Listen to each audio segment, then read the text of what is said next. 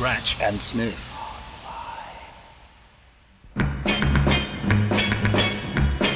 Once again, Edinburgh becomes the cultural centre of the world with its three-week international festival. Every theatre, art gallery and concert hall is filled to capacity. Performers include the Russian State Orchestra and theatre companies from America, Poland and the Abbey Theatre Dublin. The first Edinburgh Festival was held in 1947. Since then it's gone from strength to strength. This year, its colourful military tattoo includes the largest drum and pipe band ever assembled there. As they say in Scotland, the biggest blow they've ever had. How wonderful. Some archive fringe related audio there from the days of silent radio. and then mine. Hello, Scratch and Sniffers. Nick Randall, Very Light Entertainment here with part two of the Fringe at 70. What's that? You haven't heard part one? Go to your room immediately. No, don't do that. You'll just end up watching porn. Just stick to this and listen to part one afterwards. So, the stories so far. It's the 70th anniversary of the Edinburgh Fringe, and SNS Online is here, covering it. Well, that's sort of it, really, but it's very exciting.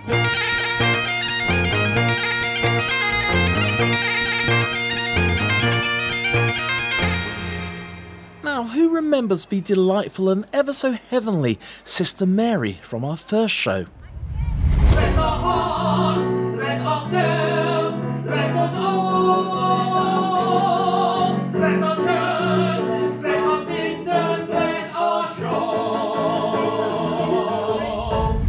Yes, that Sister Mary. Well, in my travels, I got talking to producer Barry Ryan, who is hoping to bring Sister Mary to a television set near you very soon.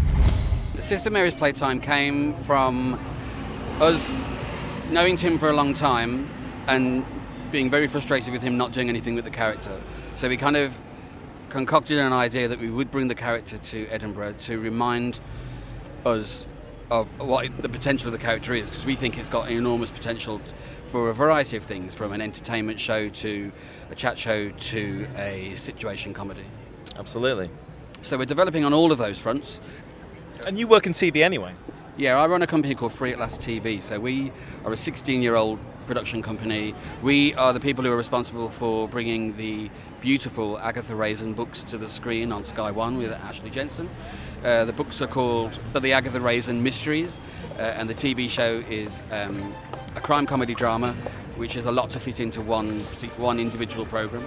We made eight 60 minutes last year, uh, and when it comes back, there'll be 90 minutes. Wow. More like Murder She Wrote. Yeah, so Sister Mary's Playtime is a work in progress. Um, we're unashamed about that, which is why we're on the free fringe. We tinker with the show every day. We there's bits we do, there's bits we don't, there's bits we add, there's bits we, we delete.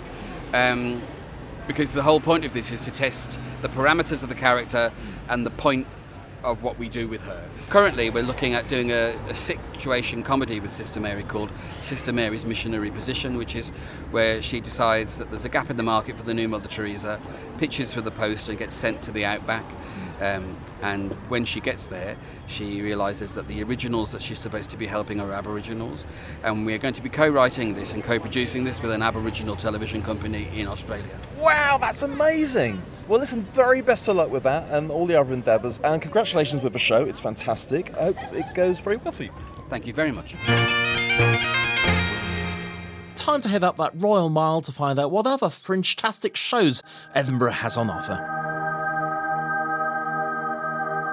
So there's a bevy of, um, of beauties here, all sort of dressed up like angels. I'm not quite sure what's going on. There's a bit of a sailor vibe, but explain to me what exactly you're all supposed to be today, sir. Okay, so we are the Angels of God Limited. I got it right, brilliant. Indeed, indeed, yeah. So God Limited is a heavenly comedy. Yeah. It's like a match between Bruce Almighty and The Office. God has his oh. day off. It's a Sunday. He's gone on a fishing trip, and he leaves three angels in charge. And catastrophes occur afterwards. With hilarious results, hopefully. Of course. Only the funniest. Brilliant, brilliant. And where are you guys from? Um, we're from Student Theatre at Glasgow. So we're performing at Niddry Street at venue 9 um, from uh, up until the 19th of August at 5 past 4. And uh, tickets, uh, £6 concessions, £7 for full. It's 2 for 1 today if anyone can get there, but I think we're sold out, so forget about that. Oh wow. Okay. So very very successful. Then. Yeah, going really, really well. Really good responses from the audiences too. I like it. I like it. great. I like it. I like it. Uh, Just to say, just say all these people saying I like it actually are a part of the show, but but It's the audience. My god, it's the audience. Five stars! I'll take a fly. I'll take a fly. Yeah, go for it. Listen, Thanks very much. best luck with it. And now, an adorable personalised account of a life lived, as documented by the pages of the Radio Times.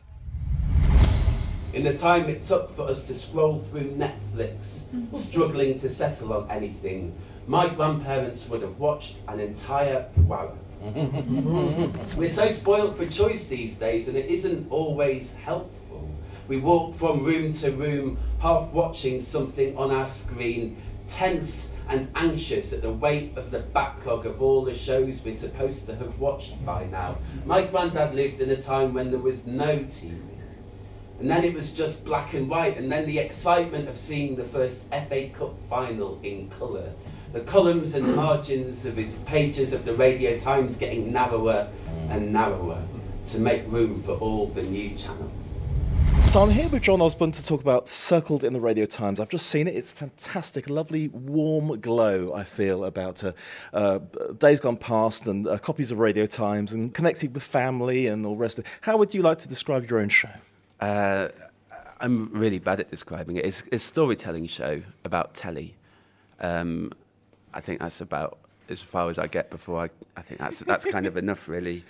Yeah, it's like a, it's just one 35 minute, 40 minute story, kind of based on this box of old copies of the Radio Times that I got hold of uh, last year, and so I kind of made a show out of documenting the previous owner's life by the shows that have been circled. Who, who was your grandfather, of course? So, so an important family connection, which seems to link with watching TV together as a family and all the rest of it. Yeah, it, yeah. Uh, I've got really happy memories of just um, doing something that at the time I guess felt a bit boring or just very normal of just going around to your granddad's house and watching TV and eating chips. Um, but that as you get older, you kind of get obviously a bit um, more like attached to kind of what that meant. Of um, it's kind of like becoming independent for the first time and being without your mum and dad for the first time, and it's quite it, it's something quite um, relatable and quite sweet about it. Really, I think. No, absolutely, and uh, I mean it's also dealing with with uh, loss as well. It's dealing with a lot of uh, you know big triggers in terms of life experience. So, you know, you're talking about how how your grandfather was circling different things as he was getting older, and when his wife died, and things like that. You highlighted all these points very beautifully, I think. When my dad came back, he explained that my granddad had had a heart attack. They always said he put too much salt on his oven chips. when I used to visit him, he would take me to the cafe at the end of his road where old men talked loudly. He'd order us both a full breakfast and he'd say, Don't tell your mum I bring you here. He'd put salt and pepper all over his black pudding and bacon. And then we'd go to the betting shop and he'd make sure I'd filled both pockets with pens. And we'd go back to his house. and we'd have chips for our tea and we'd watch TV. Yeah, well, it is sad, isn't it? Uh, the the role that TV plays in your life. Um, yeah, m- m- uh, one copy of the Radio Times that belonged to my granddad. Shows have been circled in like red felt tip. But every show, pretty much every show, is like like silly kind of like prank shows and like supermarket sweep and things like that. and when I checked the dates, it's like, oh, that was a week after my grandma died. Yeah. And so he clearly was just there, just going, I'm going to watch everything. I'm not going to get off this chair. um, and you kind of think about the role that TV plays in your own life, and um, it is quite uh, like meaningful a lot of times, like different shows that you've watched with different people. And I think I completely agree. yeah, and I, th- I, th- I think quite often you it's something that you don't really register, that you don't particularly are aware of until you kind of sit down and really think about it. And it, it is a way that you cope with kind of grief. It's a way that you like it's the way that you choose to live your life, really. And it's quite like what you do when you've finished work and what you do when you're like hanging out with people. Um, it's, it's quite a big part of your personality. I think some of my favourite tra- memories of, of family is gathered around watching a, a television program, interacting with it, and, and, and just just being very happy. You know, Yeah, and that's it. That's um, kind of what the show touches on as well. Is like the changing nature of the way that we watch TV, and like, I'm not saying particularly that it's worse now or better. It's just um, one of the reasons that I realised that I could write a show about it was that I had this box of copies of the Radio Times, but I didn't think that was particularly interesting um, until someone was staying at my house and I was watching the way that she um, was watching TV on her iPad, like while cleaning her teeth and then going through Yeah. to the other room. I just thought that's weird. That's so normal nowadays. That's how I watch stuff. But I guess having this box of Radio Times that goes back to 1985 in my front room, it just felt like, oh, that's f- such a stark contrast to my grandparents on their armchairs, like eating biscuits and just watching whatever was on the three channels or the four channels.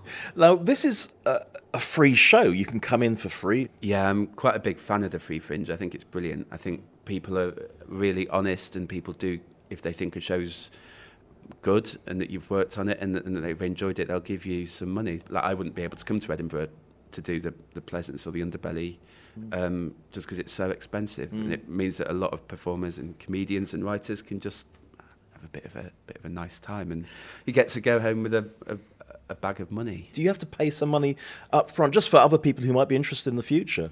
Uh, you can theoretically do it for no money at all. All I've paid this year is uh, you get the venue for free. Okay. So I've had to pay for my accommodation and I've had to pay for my flyers. But I didn't get many flyers because I ha- hate flyering and I'm kind of hoping I can survive without. So um, I paid for accommodation flyers, travel to get to Edinburgh, and entry into the F- Edinburgh Fringe programme, which is optional but it is useful. It's a really uh, brilliant way of doing it, and also watching loads of stuff as well. And and there's a bit of a, a kind of like a community of uh, free fringe people. I think. Like, I don't want to kind of make it seem too much like it's separated from Yeah, yeah. the other fringe because it's actually quite um, uh, interwoven. Also, because I'm on at half one in the afternoon, I think it's quite a nice way for people to start their day. So um, Okay, and g- give us some details just to wrap up uh, where we can find you. Uh, Is, is there stuff on YouTube, Twitter, etc.? yeah, my Twitter is John Oz Radiohead. Check it out, folks. yeah. Check it out. But listen, John, thank you so much. It was a great, great show, and I think everybody should come see it.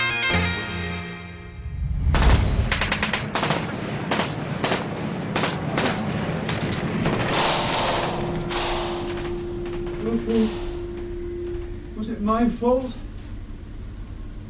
I'd no idea you'd already decided. If I'd known. I wanted you to. I wanted you. On that last night, before you. Before you go! So, Danny Yestin, I've just seen Not About Heroes at the Fringe. It was a fantastic play, but in your own words, tell us all about it. Uh, it's a play which charts the meeting of Siegfried Sassoon and Wilfred Owen, the war poets, in Craiglockhart Hospital in uh, Edinburgh, in well from 1917, isn't it? Yeah. So it's exactly 100 years ago since their meeting uh, in this city, and it's basically about their friendship as it develops and how they. Fall in love in a way as a, of a, of a, as a mar- marriage of minds um, through their poetry and their, their, their love of poetry and their mutual hatred of war. And why did you particularly pick this uh, play?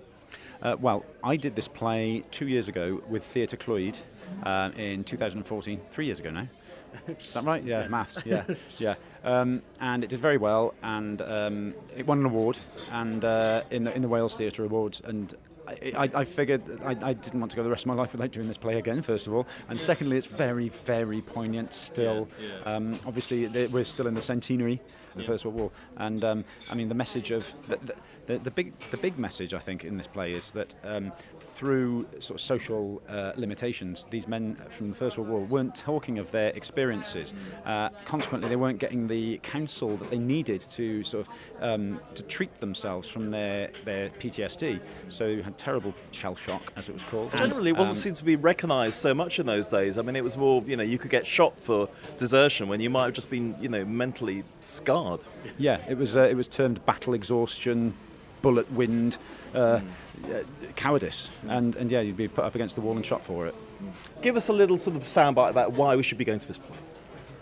It's a beautiful, beautiful play celebrating love, poetry, pacifism, um, and it's, I think, incredibly important for everyone in the British Isles, or well, everyone in the world, to remember those who sacrificed themselves for our freedoms, um, and to celebrate their contribution not only to that freedom but to our literary history. Okay, so we're Flying Bridge Theatre Company Limited. You can find us on Flying Bridge Theatre. Was it? FlyingBridgeTheatre.co.uk. uh, we're also on Facebook. Uh, we have a page on Facebook, and we are touring this show around the UK immediately after Edinburgh. We'll be doing uh, touring till November, and then next year we're penciling a tour as we speak, which is great, and hopefully an international tour at that. Uh, we've got another project coming up, which is a, another sort of historical piece, but it's a very different theme about the Chartist uprising of 1839, a musical. Set on ice? Almost. So it's 12 p.m. every day apart from Wednesday at the King Dome at Pleasance Dome. That is fantastic. Thank you, lads, so much, and thank you for a fantastic play. I really enjoyed it.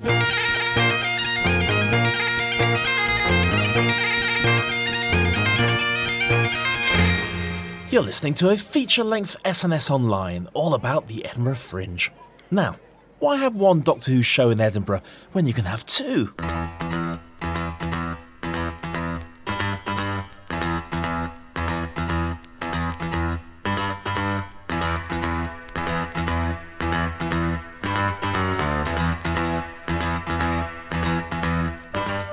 So, sir, you were waving a sonic screwdriver at me. Ooh, misses. And um, as an Arch Doctor Who fan, obviously I'm going to be drawn to that. Now tell me who you are, where you come from, what you're about, why are you holding a flyer that's got a picture of the TARDIS on it?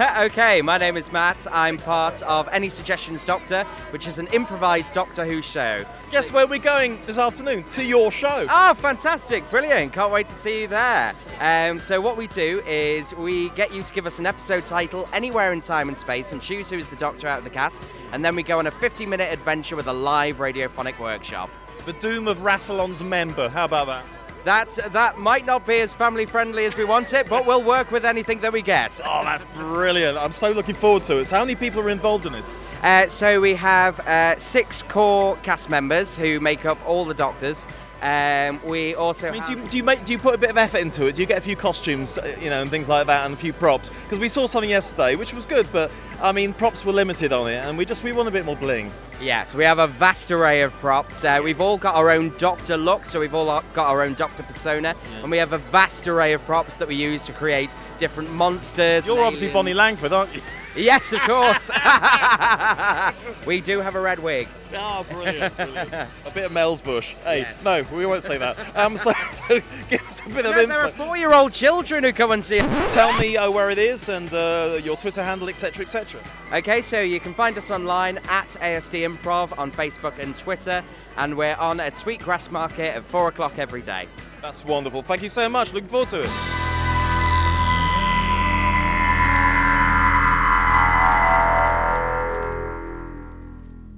Fly me to the moon, let me play among the stars, and let me see what spring is like on Jupiter and Mars. So you're playing Frank Sinatra? Yes, that's right. I am. God, it's uncanny. It's like looking in the mirror, isn't it? There you go. The blue eyes, and they're all mine, and they're real. So, so tell us about your show. Okay, it's a show I did last year and come back for the second time this year. I played Sinatra in the West End in London some years ago, uh, to much acclaim, which was very nice. And I now live in LA, and uh, the story is about my life and Sinatra's and how the two intertwine through strange synchronicity. That, that sounds a very interesting angle to, to, to, to make an original show, but with, with his own music. So, so where is this running? It's running uh, right here, where we sit at Frankenstein's Bar. Oh, it's a Frankenstein's Bar. It's a Frankenstein's Bar, everybody. Yeah, at uh, midday to one o'clock, and there's the hits. There's nine pieces of music which help embellish the whole story. So it's, it's, it's there's a bit of charm, there's a bit of danger, and there's also some music. Now, if you wanted to prove to me that you can really can do Frank Sinatra, and to encourage me to go to your show, I think I would want a couple of bars of something. So, what are you prepared to blast down now? On the street. When somebody loves you, it's no good unless he loves you all the way. Happy to be near you when you need someone to cheer you all the way. Should I continue? My God, and you really started to look more like him when you were singing as well. That is really, that is really quite uncanny. Thank you so much, and best of luck with it. Yeah, thank you. Okay, fact fans, you've got 10 top facts about Edinburgh. Coming right up. The title of the Duke of Edinburgh was first created by Prince Frederick, son of George I, in 1726. Edinburgh replaced Scone as the capital of Scotland in 1437, although if you're an ITVB viewer, you might call it Scone. Edinburgh Castle is built on the site of an extinct volcano. True story. Edinburgh's Royal Mile is actually one mile and 107 yards long. This is great pub quiz fodder, isn't it? Originally, the Scots Mile was longer than the English Mile, but it was abolished as a unit of measure by the 1824 Weights and Measures Act. I do hope you're taking all this down. Greyfriars Bobby, the Edinburgh dog, famed for guarding his late owner's grave for 14 years in the 19th century, is the only dog to have been granted freedom of the city anywhere in Britain. Edinburgh was the first city in the world to have its own fire service. Edinburgh has 112 parks and more trees per head of population than any other city in the UK. The last public execution in Edinburgh was of a murderer George Bryce in 1864. Margaret Dickson was hanged in Edinburgh's Grassmarket in 1724, but later awoke. She was set free under Scots law, but the words until dead were later added to the sentence of hanging. Lucky her. and that's your top 10 facts for Edinburgh. I think it's time for a few more quickies now on the Royal Mile. What are you promoting today, yeah, Um, madam? I'm promoting Mopey the Clown, which is a clowning piece about masculinity up at zoo venues at 7.35. So you're gonna have to say that all again. Clowns, masculinity. Yeah, it's a lot. So um, yeah, it follows the journey of Mopey the clown, who's sort of, uh, anxious adolescent teen, and he um, goes through a lot of um, experiences to try and attain a level of masculinity that he just isn't naturally sort of suited to. It's about sort of standards that society. You know what? I've never thought that the clowns aren't particularly masculine. That's a very good point. Yeah, it's kind of a, uh, a me- sort of a visual metaphor for his isolation and for him. Yeah, exactly. Squish, squish. Squish, squish, exactly. so he sort of he'll go to the gym and try and be all macho. He watches some porn to try and see what you know. Yes, I know that. So this isn't for kids, then. It's a 16 plus show. It's a 16 plus show. It's at zoo venues. It's brilliant. Yeah, it's a lot of fun. Brilliant. Thank you so much. Thank you so I'll, much. I'll take a card as Of well. course you can. Thank you. It's been reviewed four stars by Ed Fringe Review. Oh, say that again. Four stars by Ed Fringe Review. Sir, what are you selling today? Joe Hart's Alphabet Gamer, a comedy show all about video games. He's a coder comedian who builds video games and the audience plays them live on stage. Oh, really? So what? Massive comedy-sized screen, etc. Absolutely big comedy sized screen. Uh, we pass controllers around the audience. Some of the video games are controlled by the whole audience at once, others one on one. It's kind of competitive, fun, crazy. Um, and people already have said it's just not for nerds, it's for everyone. It's just a really fun, engaging show. That's amazing. So, so it's obviously a family-friendly show. Uh, uh, 14 plus, I say you have to be a Why? teenager. Uh, a couple of swears every now and then. People get quite competitive when they're playing online and all the naughty words come out, so yeah. So, so where are you playing? Uh, we're playing at the Gilded Balloon, 2 o'clock every single day in the Wee Room. Um, and if you come find some of the flowering team at the weekends, we're a really small outfit. We don't pay any flyers. We're all involved in the show. I'm the director, the producers over there. Um, come talk to us. We might be able to give you a code to get cheap tickets as well. Okay, that's fantastic. Thank you very much.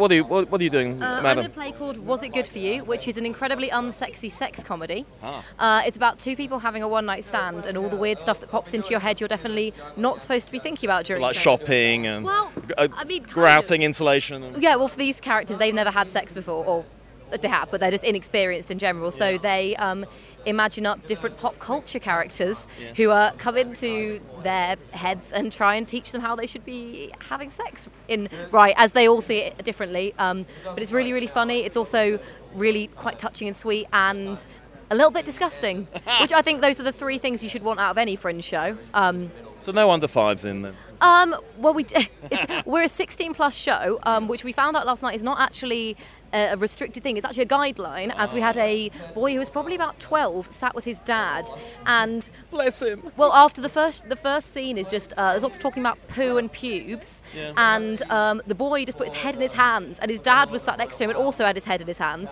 and the dad would start laughing at some points, um, and then realise his son was sat next to him. But uh, nothing will put you off doing comedy than hearing a small child whisper, "What's an ejaculation?" oh my god! And on that note.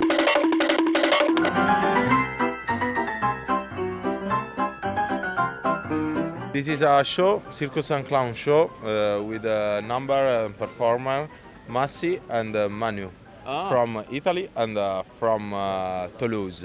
And it's called Attached, a Tiger Circus. And where, where, where is this about then? Yes, uh, the performance principal is attacked. Uh, the man, the little man attack uh, big man. That's fair enough. In acrobatic uh, performs. That's brilliant. That's brilliant, and it's, it's had a good, nice review in the Guardian. So I see. Utterly lovable circus come clowning evokes the great comedy double acts. That's brilliant. I want you. You want me. So give us a buzz about Buzz, the new musical. Buzz is a musical about the history of the vibrator. It follows a girl called Angie who's just recently gone into single life, split with her boyfriend. She's discovering her sexuality all through, and then she finds loads of um, different types of dildos through song and stuff like that. So Cleopatra, Aphrodite, Hysteria in Victorian era, World War Two. Yep. Yeah. Yep. Yeah, and Summers. Blow up dolls.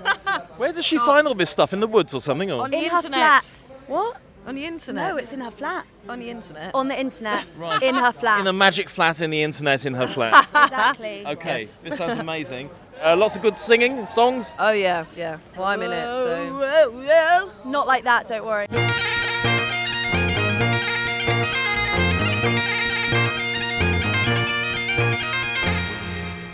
Now, although much of this show, in the spirit of a fringe itself, has been focusing on emerging talent, we wanted to shout out a few of the more higher profile acts that are also doing the rounds this year, and some other general recommendations by the press.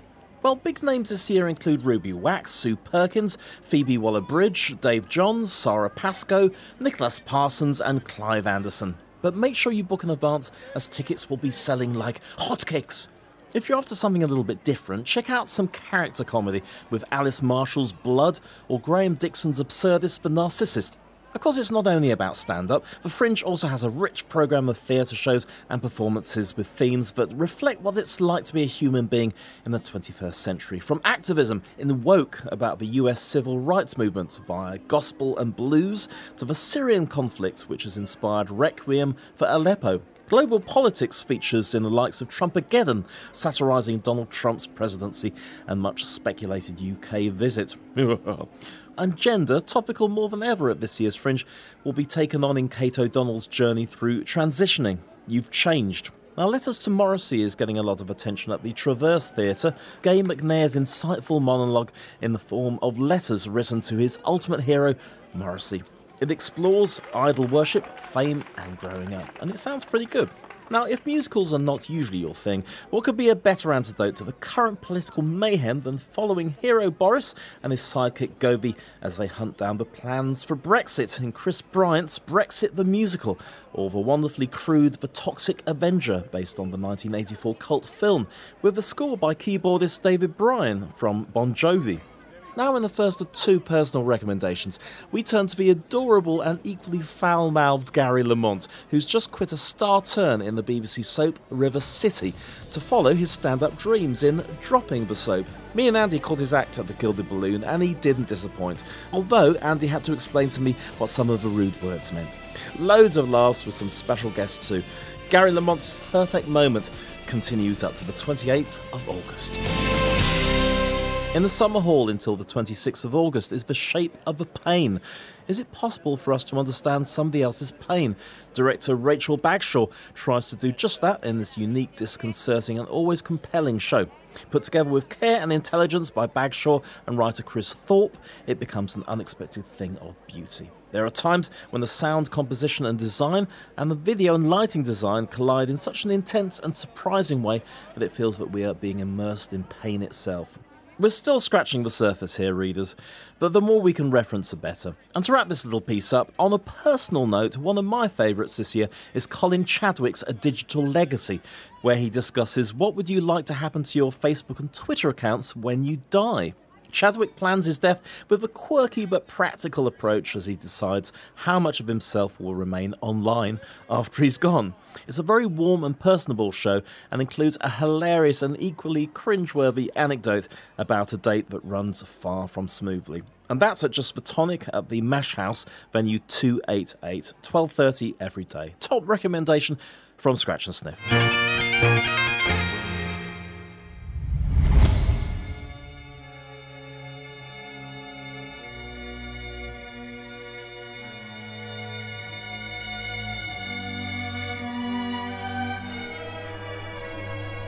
I love you. And not in a friendly way. Although I think we're great friends. And it's not because you're unattainable. I can't talk to you without expressing my love for everything you are. You are the epitome of every attribute and quality I have ever looked for in another person. Very simple, very truly. I love you. So I've just seen that This Boy's in Love, which was a fantastic, uh, well, I say one man show, but there were other people involved. Introduce yourself and tell us all about your show. Uh, my name is Adriano Capoletta. Uh, the show is This Boy's in Love. It's a one man gay rom com cabaret. Uh, I wrote it because I'd never been in love, and so in the show, I imagine the most um, beautiful, um, unashamedly romantic big gay love story, just for fun. And um, I wrote a sort of big gay musical about it. And it's beautiful. Some of the songs are lovely as well, and some of the observations are very good. I mean, is it just just general life experience, or has it sort of fed into friends' experiences over the years that you, you know, conversations you've had with them? Yeah, well, when I was writing the show, I w- worked with a musical director, and we were doing covers of other songs. And he said, "Oh, you know, why why are you doing uh, covers of other songs where you're appropriating that? You know, for a it was sort of written for a straight kind of you know like environment." So he said, "You should write a gay canon of songs." And you know, and so I decided to yeah really look inside and just think about what are the personal experiences that we've all had as gay men um, and gay men and women, you know, and about finding love and. Um, so I just decided to go from there, and the songs are really personal and they're fun and funny, and um, yeah, and they really fit well with the narrative in the show. And there's a bit of interaction with the audience as well, which is uh, which is very sweet. Yeah, it's been really fun. You know, I think uh, we've had great audiences, and I love just sort of, I love just being really having that sensitivity to the audience and really making that connection because you know, I mean, when you're uh, on stage on your own, really the other actor is the audience for you. You know, so um, you really I have to really use them to kind of like, I don't know, it, fe- it feeds me a lot too as well. You know. Absolutely. Now, this theatre is one of the cutest I've seen. It's it's a lovely stage. It's just the, just right for a nice intimate show. Tell us where it is, where you are, how long you're here for, uh, Twitter handle, etc. Blood group. yeah, it's um, well, it's the Roxy downstairs. It's part of uh, Assembly Festival. Uh, it's a beautiful theatre. It's a 60-seat theatre. It's um, it's lovely, and yeah, I'm here at 8:50 every night uh, until the 27th of August. Uh, yeah, you can uh, go on Facebook at This Boys in Love or Twitter at This Boys in Love or at Aces Tunes, which is my Instagram. That's fantastic. Thank you so much, and best of luck with the rest of the run. Thanks so much. Happy Fringe. Yay! You make some noise for the cast of the improv musical? So I'm with a cast of the Improv musical. I've just seen a fantastic show set in uh, a call centre, set in um, the Vodafone call centre, which is actually my sister's suggestion, just to let you know. Tell us all about it. How did you get together? Um, so we're based out of uh, Warwick University. So we come from a g- society called Musical Theatre Warwick. Are you smelly students? We are, we are, unfortunately, yeah. Cool. Um, and it's been going a, a while, the improv musical troupe, Right. four years. It's been up at the Fringe now. Um, yeah. How do we get together? We just sort of audition. I mean, I was I was told to audition I turned up and here I am. So I, I, I think um, people that are sort of um, naturally open and friendly and kind make fantastic improvisers, and I think that's what draws um, people to this particular group. And clearly, you've got to be very agile in your thinking, as we were just saying earlier. I mean, are you ever sort of panicked into thinking, I just, I don't know what to do, I don't know what to say? Um, I think everyone, everyone who just done that to me. Um, no, so it's more. You, obviously, you can't rehearse anything No. because it's all completely made up. But you sort of rehearse not being afraid and not having that block. So you just spontaneity, Just whatever comes out, Yeah, and yeah. you, like um, Chris was saying, with the openness, you know everyone on stage will support you and back you up. So whatever you say, you've got a whole team and a whole cast that will Yeah. go with you. So there's never something to be scared of because you can't go wrong. Absolutely. Now, you were Jess the Cat today. You were a fantastic cat with Postman Pat. You, you died, then and you resurrected like Doctor Who, was, which is wonderful. It's a happy ending.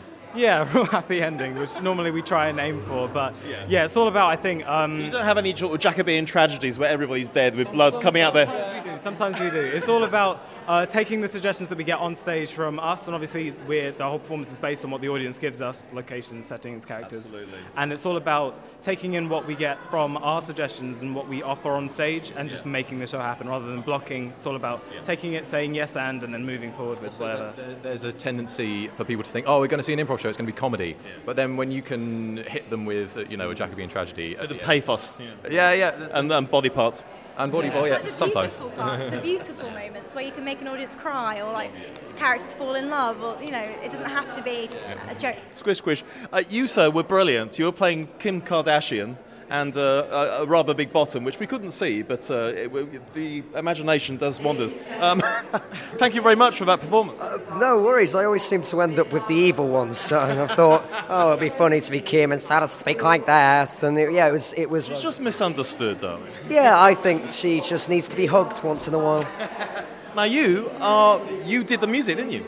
Yeah, so I'm the pianist for the improv musical, which is always a great challenge. I've got more of a classical background, but doing this allows you to do so many different styles, and it's just much more fun than like really trying to polish a piece and like practice it. Just play something and see what comes out. And I think so much of it is about communication with the cast. We've got absolutely wonderful singers with great musical instincts. Uh, and they're really good at kind of having a communication about what's going on and exchanging ideas. It's one of the most fun things that I do. Oh, that's wonderful. Thank you very much. Now, who else have I not talked to? Oh, you're the compere. Hello. You're the compere. Hello. Yes. Um, so tell us about your role in, in the musical and how you get everybody G'd up for uh, Yes. for improv. Yeah, sure. So this was actually my first time hosting. Which Really? really scary. Yeah, yeah, yeah. Um, it's usually Florian who's our director. Um, and yeah, no, it was my first go at it, but it, the audience were lovely. You were great, man. Oh, thank you so much. So the Nice suit as well. Thank you. Oh, cheers, pal. Can you just say where you are, who you are, and where you were? Yeah, sure. We're the uh, improv musical. We're at Chamber Street uh, at the Edinburgh Fringe, and we're here until the 28th. And are you on Twitter and stuff like that? Yes, we're on Twitter, uh, Instagram, Facebook. Um, All the improv musical. You can find us on Facebook, Twitter, Instagram. We've got our own website, uh, and we don't just do shows in Fringe. Sometimes we tour around. So yeah, keep up to date.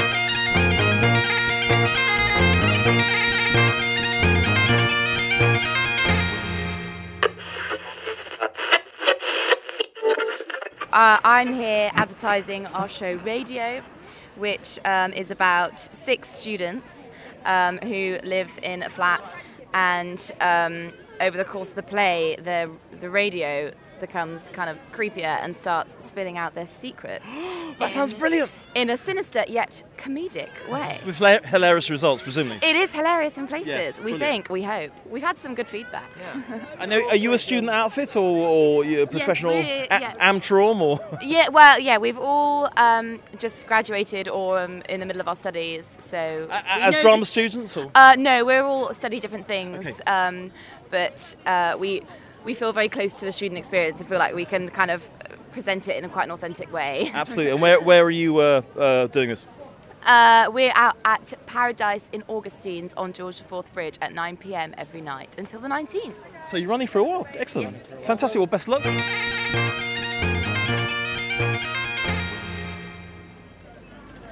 I'm in the underbelly at the Edinburgh Fringe, chilling, having some food, having a drink with friends and family. Including my sister Jackie Burnham. Welcome to the show, Jackie. Hi, great to be on the show. So, give us a little bit of uh, a perspective from Jackie Burnham about what's hot and what's not at the Fringe. Right. Well, there's been such a huge variety of stuff. Um, I think the things I've enjoyed most have probably been a dramatisation of a little known historical fact. Uh, that they've made, either made into a musical or a play. Um, for example, Thrill Me was uh, the perfect Chicago crime in the 1920s that was just perfectly done, um, very moving and touchingly enacted. And then we saw um, an argument between two paleontologists, which sounds a bit dry. It was called Old Bones, but that was absolutely brilliant. And then we saw some excellent comedy cabaret.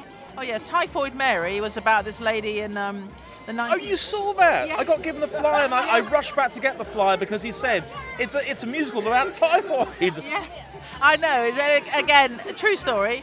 Um, in the 1920s, she was one of the few people that didn't die of typhoid but carried it, and she was a cook. So everywhere she went, she was poisoning her family with typhoid without realizing it. And then they tracked her down and uh, actually put her in prison.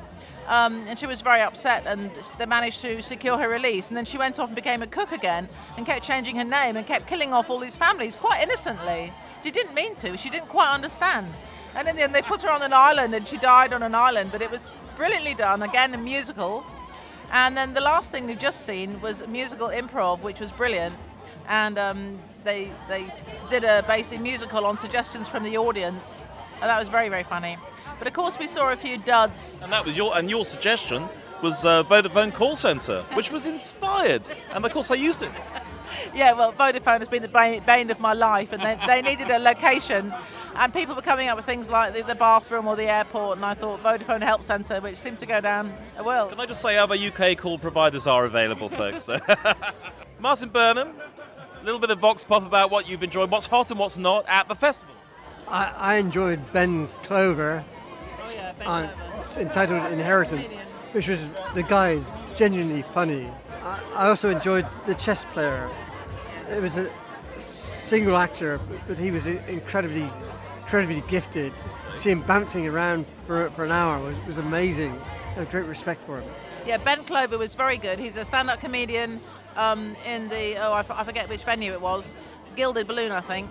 Uh, but the great thing about Ben was that he um, he chatted to the audience in such a natural way, and he drew people out. And I've never seen a comedian do that before. And I did congratulate him at the end. Thanks, Andy, brilliant. And then the other thing, the um, chess player.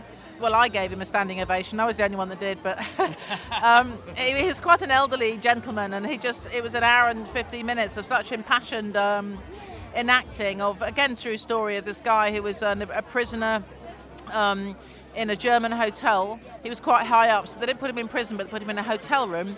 And he managed to get his hand on a chess book, and he played chess in his mind um, for a number of years against himself, and became absolutely brilliant in chess. It was just such an intriguing story. So yeah, it's been a wonderful variety of things, and I want to come back next year for two weeks. Yay! Young lady, who are you? Uh, I'm Aoife. Hello, Aoife. I'm Nick. Um, what have you been watching at the Fringe? Uh, we went to see Out of the Blue. We've only been here since yesterday. Out of the Blue this morning. Then we went to see uh, Richard Carpenter. Oh, you've seen that? Yeah. What was that like? Yeah, no, that was really, really funny. It, That's all about the Carpenters, obviously. uh, well, it's mainly about Richard and how he was, you know, overshadowed by Karen, but it was it was hilarious. It was really good fun. And the, Out of the Blue, what was that about? Oh, that's an a cappella group, so they sang loads of songs. It's an all male a cappella group from Oxford, and they did some really good songs. It was really good. Uh, so we've been to see Michelle McManus, um, Reality the Musical. Great fun. So Michelle obviously won Pop Idol many years ago. So yeah, it was a good, good hour to spend. Excellent stuff. And you, sir? Uh, Michelle McManus as well, and I saw Ed Byrne a couple of nights ago too. He, um, I think it was called Spoiler Alert. He was really funny. It's all about how we've all become really spoiled, and it's kind of riffs on that. It's really good. There's a lovely new musical called Ordinary Days. It's never been shown in the UK before, and it's been brought. It's been a big hit in America, but it's that it's on the Fringe for its first time. It's lovely. Uh, in stand-up, I would definitely, I would definitely see Sindhu Vee. Sindhu Vee is a Hindu comedian who is very brave. Her show is called Iguana Mum. It's on at the um, City Cafe, and it's amazing. And then in terms of also the Aboriginal dancers who are called Muki Juki, they're absolutely brilliant. acts I think you should definitely see. Uh, there's Sajeela Kershi with her show Fights Like a Girl, and she's doing the Immigrant Diaries. Kate Smurthwaite's show Fauna Fornicatress is uh, really good as well. Uh, we've got Rachel Creeger's show, Rosie Wilby's show. Uh, there's just so many brilliant women uh, comics up here this year. So yeah, do it. And I'm always a huge fan. Simon Munnery, I love. Uh, Viv Groskop, I love. And we actually went to see Ingrid Oliver a couple of days ago on her first show, uh, which was really fun. So it's always worth taking a punt. Don't just go for the ones you've seen on telly. Go for the ones you feel instinctively drawn to. Hello, madam. Who are you? My name's Candace. And where have you come from today, Candace? Uh, well, t- London, but via New York, I guess. Okay, yeah, yeah, yeah. Uh, so I was getting from the accent. uh, sorry, I'm not very good. Um, what have you been enjoying at the Fringe? Um, I've been seeing a lot of cabaret shows, and my favorite so far has been Diane Chorley. Okay. Are we going in? Okay. Diane Chorley. Yeah. Right, I'll check it out. Bye. Yeah, okay. Grabbing a few fringe related opinions from the crowds there, including some in the queue waiting for another show. You got to get them when you can. But for the final time in our two part celebration, let's give those performers, writers, and producers one last chance to impress us. Right up the Royal Mile, as the actress said to Emily's Bishop. Comedy bronze. Someone dies at the end. Someone dies at the end? Yes. And what's it all about? Somebody dying? All about seven strangers in a bunker, post apocalyptic America. Basically, what happens post Trump? How are we going to survive? Who knows? But you'll have to come see to find out. But you've given me a, uh, the most biggest spoiler in the whole world. They all die. Well, I didn't say everyone died. Okay, brilliant. I said someone. you got to come find out who. This woman's very creepy. She's creeping me out. Um, no, tell me where it is. Where is it? We're at Surgeons Hall every day at 4:05 p.m. Okay, brilliant. We got some music there. Oh yeah. Madonna. Woo woo Uh, the Bear Pit is about it's about how we communicate with each other um, on a greater level. It's explored through the metaphor of a relationship at the end of the world and how, how you deal with that.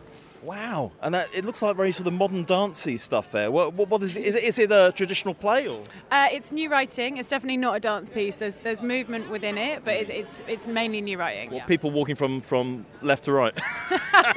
Something like that. Something like Something that. like that. Excellent. Where can we find this? Uh, it's at Zoo Southside, which is on Nicolson Street, every day at 3:05. Hello, uh, yes, so uh, we're part of Comedy Sports. It's a family friendly improvisation troupe. We have two teams against each other, there's a ref, and the audience can join in as well. It's every day at 3.45 at the Three Sisters. The play that I'm uh, advertising is called Commons. It's a piece of new student writing, and it essentially asks the question: What if Brexit was a hot gay love story? I love it. I love it. Yeah, it's a really lovely play. It follows the relationship of an MP and a rent boy over three years in one hotel room, told in kind of reverse chronology, and it's really sweet and funny, and only 45 minutes long. Only 45. well, that's very important. It's very does, short. Does an orange appear in this in a plastic bag? Bin liner? We could. Uh, it's probably before your time. It was a little scandal a few years ago. We could, incor- we could incorporate it. On the night that you come, there'll be many oranges. Bring it on, baby. Okay, so this other play, it's called Pistorius. It is also a new piece of student writing. It essentially takes a look at the fall of Oscar Pistorius and the preceding trial in which he is convicted of manslaughter but not murder. Yeah. It's written in Shakespearean verse because it kind of parallels a lot of the uh, Shakespearean classic heroes like Hamlet and Macbeth and uh, Othello, and it's just a really great kind of like juicy courtroom drama and yeah, really good. It's only an hour long as well, and it is on in the Ivy Studio in Greenside from the 14th till the 19th, and then from the 21st till the 26th. Ah, that goes on for a bit longer. Fantastic.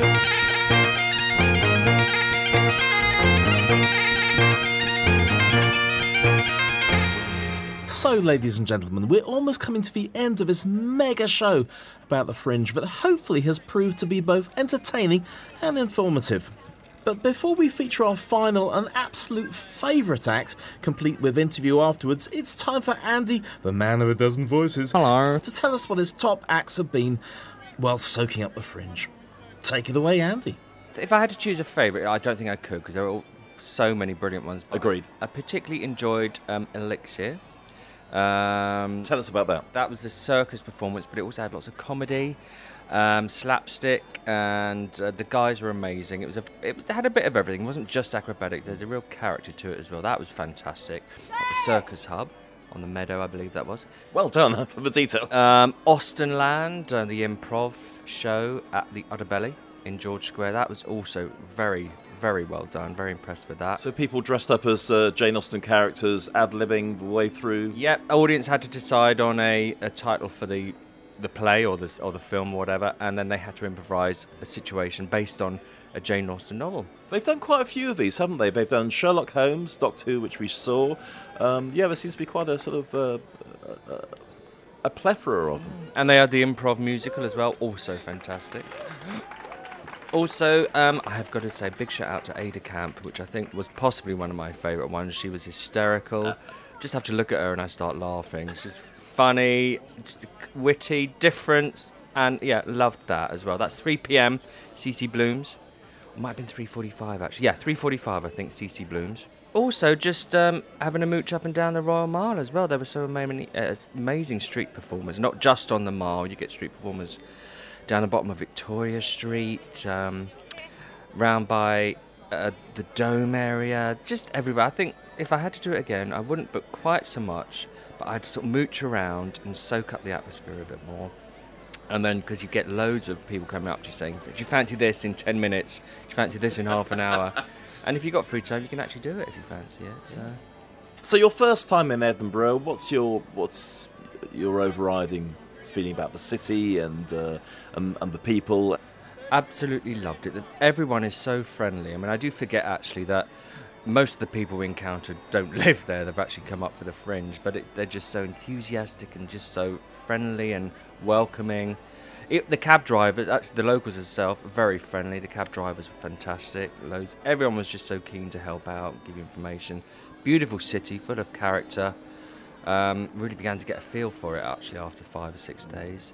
Yeah, if you haven't done the Fringe, I would thoroughly recommend it. I hadn't done it, probably wouldn't have thought of doing it, um, but loved it. Absolutely loved it. Something, absolutely something for everyone.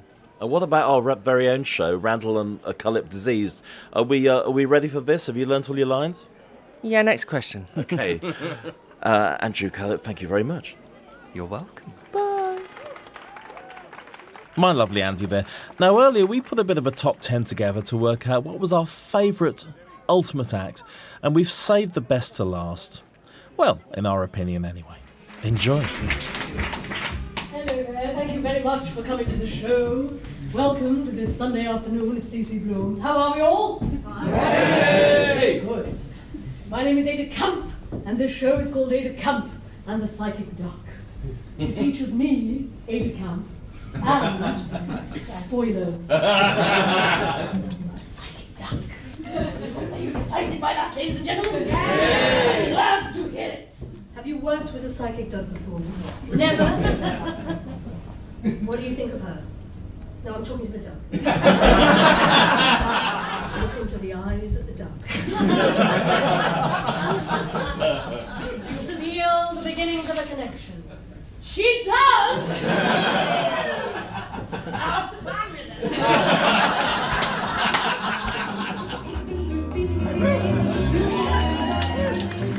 Okay, we're in CC Bloom. I've just seen the most amazing act, which is sort of a little bit disturbing, a little bit uh, shades of uh, League of Gentlemen uh, mixed up with uh, Circus Nightmare. Ada Campe and the Psychic Duck. And Ada is here uh, in CC Bloom to talk all about the show. Hello, Ada. Hello there. I'm very flattered by that introduction. Thank you very much. No problem at all. And uh, so, you know, try to explain to me. I saw. I've just seen the show and it was fantastic, but I don't quite know how to put it into words. Could you help me? Yes, I mean, I normally describe my act as comedy, magic, and shouting. Um, this time it's comedy, magic, and shouting, and a story about a psychic duck. so tell us about the duck a little bit. Ah, well, the duck and I have been working together for many years, as you will see if you look me up on YouTube. Um, but this really is the origin story how I first met the duck, what it means, and what our real connection is. Are you doing this throughout the Fringe? Yes, so I'm here at uh, CC Blooms every day at 3 o'clock. Um, apart from Mondays, I get Mondays off, give the duck a rest. and then uh, I'm at the Voodoo Rooms every night, comparing or emceeing the Magic Faraway Cabaret, which is at 10 to 11 every night. That's wonderful. And um, you dragged me on stage at one point, didn't you? Um, I need a volunteer for this. I think um, you've been, haven't you? You, no, no, no,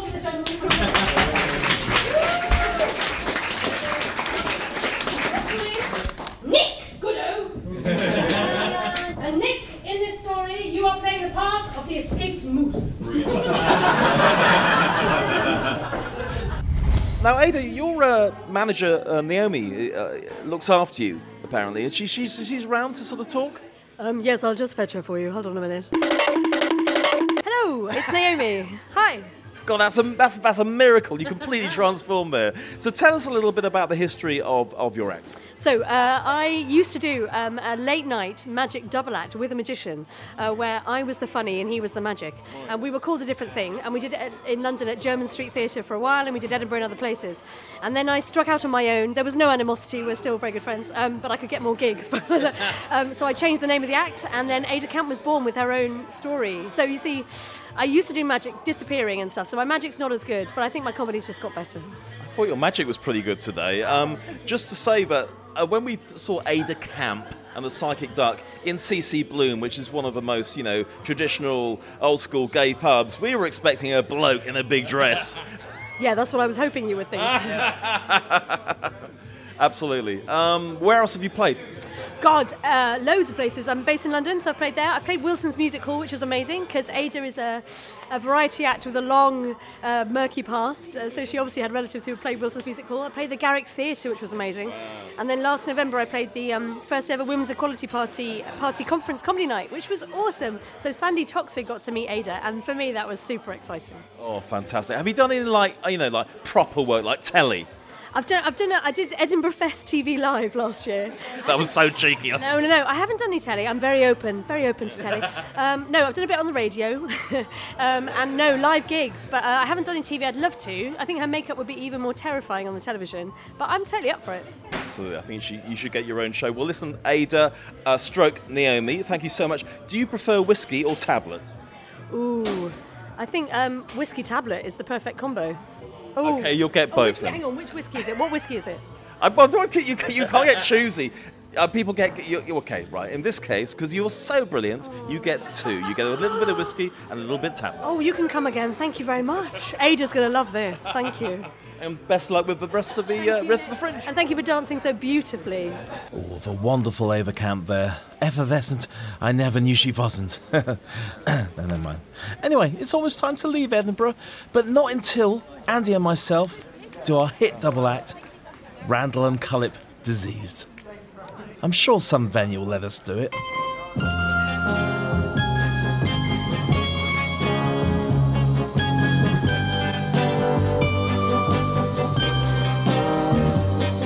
To me. To you. To you. To you. To me. To me. To me. To me. To you. To you. To me. To me.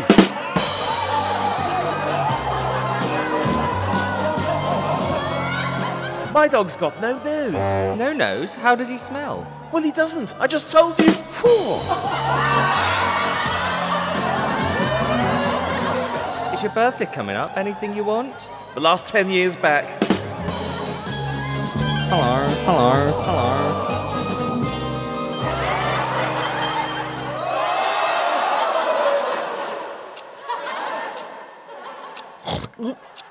Oh, have a fucking dream.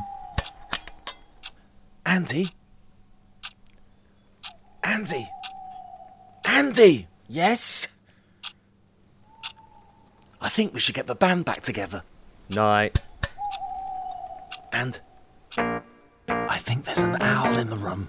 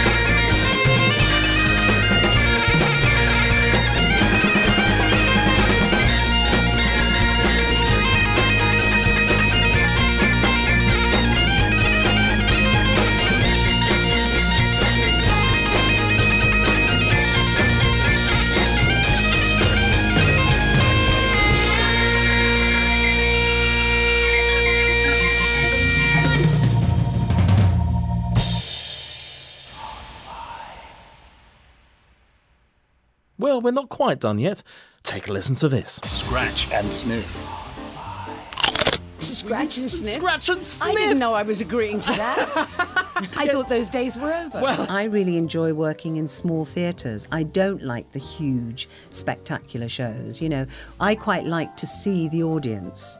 The whites of their eyes. yeah, yeah, not quite, not quite. I'm glad I'm not Emily Dickinson. What a miserable life led she. She didn't have Cadbury's dairy milk and nobody came for tea. My father said dentistry would be a very useful uh, career for you. You can use it any country in the world, and as a Jew, you might be thrown out any time. Still, it remains in me that that possibility. I think all good actors are trying to shine a light on what it means to be human. You know, and to look at human behaviour and, and to look at contradiction.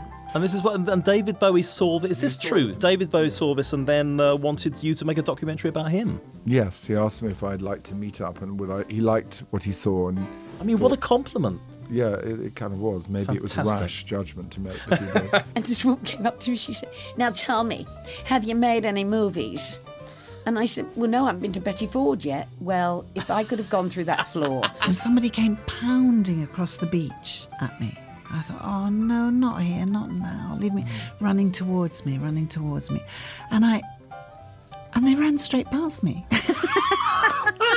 By hook or by crook, I ended up meeting them in their hotel. The words breaking in are so vulgar. For a 16 year old Beatlemaniac to spend eight days with John and Yoko, I still don't believe it. And then I was with Douglas Mm. uh, Adams. I will always remember Douglas's immortal words She can't sing, she can't dance, she can't act. What's the good of her? and for some reason, I was insulted. And then the door opened, and I went, Blimey, you're Shelley Winters. And she said, And who are you? And I said, I'm Derry Foles. And she put her tongue right down my throat. I never saw her again the rest of the evening. Are you enjoying now far more than you were enjoying the height of your success? No. Because at the height of my success, I was on private jets and limousines, and I wouldn't be stuck in a pub with the likes of you. well, that's charming, that is. And Britt Ekland turned and gave me a smile such as you have never seen. And I got this wonderful, utter, total attention until she realised I was absolutely no use to her whatsoever and it was all turned off as though the light was. Oh, no! It did make me laugh. And also by the Scotsman, uh, apparently you are tender, frightened, and convincing. I mean, it's working for me. I've made Sandy Walsh blush, but in a, in a good way. It was for me being in the supermarket in Accrington and like elderly ladies coming up to me and saying, When are you and Roy getting married? And me saying, Well, we're not allowed to because Hayley's transgender and and them going, never mind that, they should be together. And that's the way to change the world. I'd say about Yeah. this film is it's perfect to take someone on a date to because Because you don't have to talk to him. Yeah. Did you do the old yawn, arms around the back, creeping down the front? It was very I'm- I'm doing a bit- sliding the bra out of her top. Yeah. It's an art to that. I interviewed on the same day Idi Amin and Harold Pinter. Difficult for me to say who was the most difficult and intimidating of the two of them. I mean, were you in the same room as these Uh, I was in the same room as Harold Pinter. I wasn't necessarily, but I, I collected them. That's probably the best choice them of the together as a. Yeah, Harold always was, but we became good friends over the Hmm. years, and I didn't continue my relationship with Idi Amin. I can tell you that.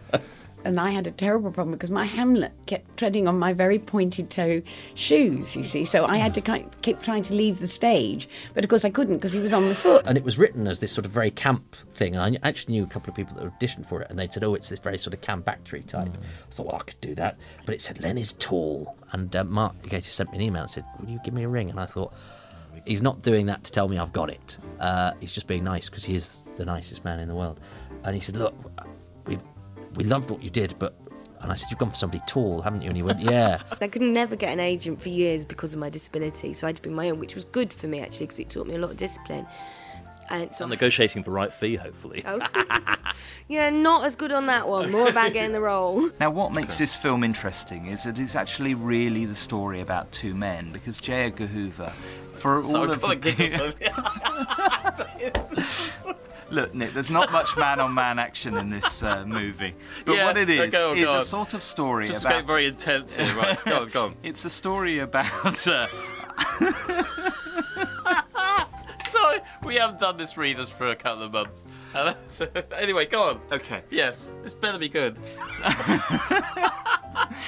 so basically, J. Edgar Hoover famously was he gay? And I just think actually that if you don't have older actors and older actresses, you're not really getting a view of a balanced society. How much can you tell us about Mary Poppins, and uh, can you succumb to tickling or bribery?